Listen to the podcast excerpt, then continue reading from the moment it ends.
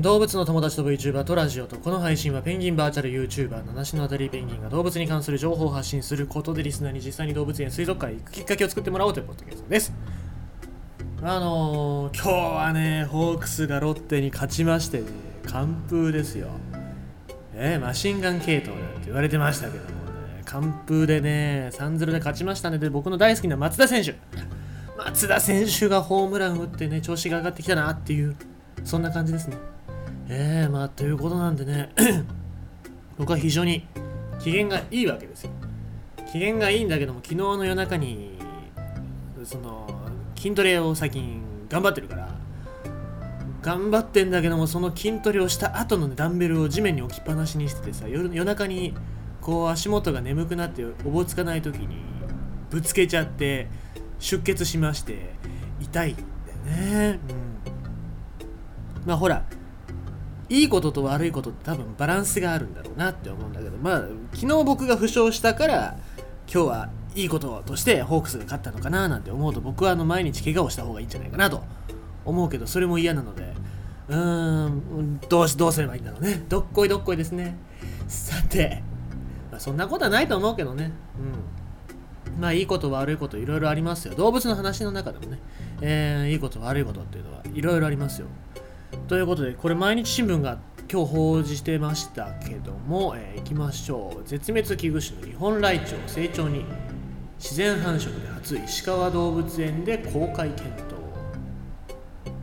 日本ライチョウ、まあちょっと数が少なくなってるっていうことで絶滅危惧種に指定されてる日本ライチョウなんですけども石川動物園では、えー、自然繁殖に取り組んでおりましてであのそのうちの1羽が成長になったということを発表されたというわけでございますね。で、この同園によりますと、同園、園内のペアが6月の、6月に12個の卵を出産。7月13日、僕の誕生日ですね。えっ、ー、と、オス3羽が孵化した。10月7日時点で体長35センチ、体重は 487g の成長に育ったということで、えー、健康状態は良好で徐々に真っ白い。もう本当にね、真っ白くなるんですよね。で白いえー、冬羽に変わ生え、生え変わっているという。で、これ残念なことに残りの2羽っていうのが8月30日までに死んじゃったっていうことですね。まあこの日本ライチョウ、ライチョウっていうのは、まあなかなかこう繁殖するのが難しい動物だって言われてまして、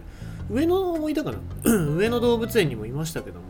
うん、まああれはもう成長なのかな？ね、えー、公開はされてましたけど1話だけだったんで、ねあれはねなんかちょっと繁殖のためにどっか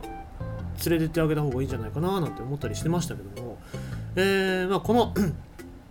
石川動物園を含む全5施設で飼育されたライチョウの繁殖事業を進めていると。で、石川動物園では今年初めて自然孵化に成功。今回成長になった個体は今後一般公開を検討するっていうことですね。まあ、この公開をする、まあ、繁殖のためだけじゃなくて公開をすることによって、このライチョウに対しての関心を持ってもらうっていう啓蒙的なね、えー、役割っていうのも担ってもらえるんじゃないかなっていうふうに、え言っておりますけどもまあライチョウっていうのは今年、ま、今世紀末には絶滅してしまうんじゃないのかっていうふうに言われておりましてでもともと北アルプスだったり南アルプス標高 2000m 級の高山帯に生息するんですけども生息域がもう0温暖化で0.4%まで、縮まっててで、まあ、現在生息数でいうと2000倍以下に減ったっていうふうに見られてるみたいですね。で、まあ、国としても野生にこうやってライチョウをこうなんだろう、解放してで繁殖を観察してたりするんですけども今温暖化が進みすぎてきて、まあ、そこにまあ、キツネだったりカラスだったりっていう天敵だけじゃなくてもっとねニホンザルとか本来そこまで来ないはずの動物が来たりしてでまた数が減っちゃってるという現実があるわけですね。なんでまあ温暖化が嘘だとかっていう人もいますけども実際こうやって絶滅しつつある生き物っていうのもいるわけでございますのでね、えー、そういったところに目を向けていただくことでちょっと関心をね向けていただけるんじゃないかなというふうに期待をしておりますということで、えー、今回はこれライチョウ、えー、石川動物園で、えー、成長になりましたよっていうそんなニュースでございました。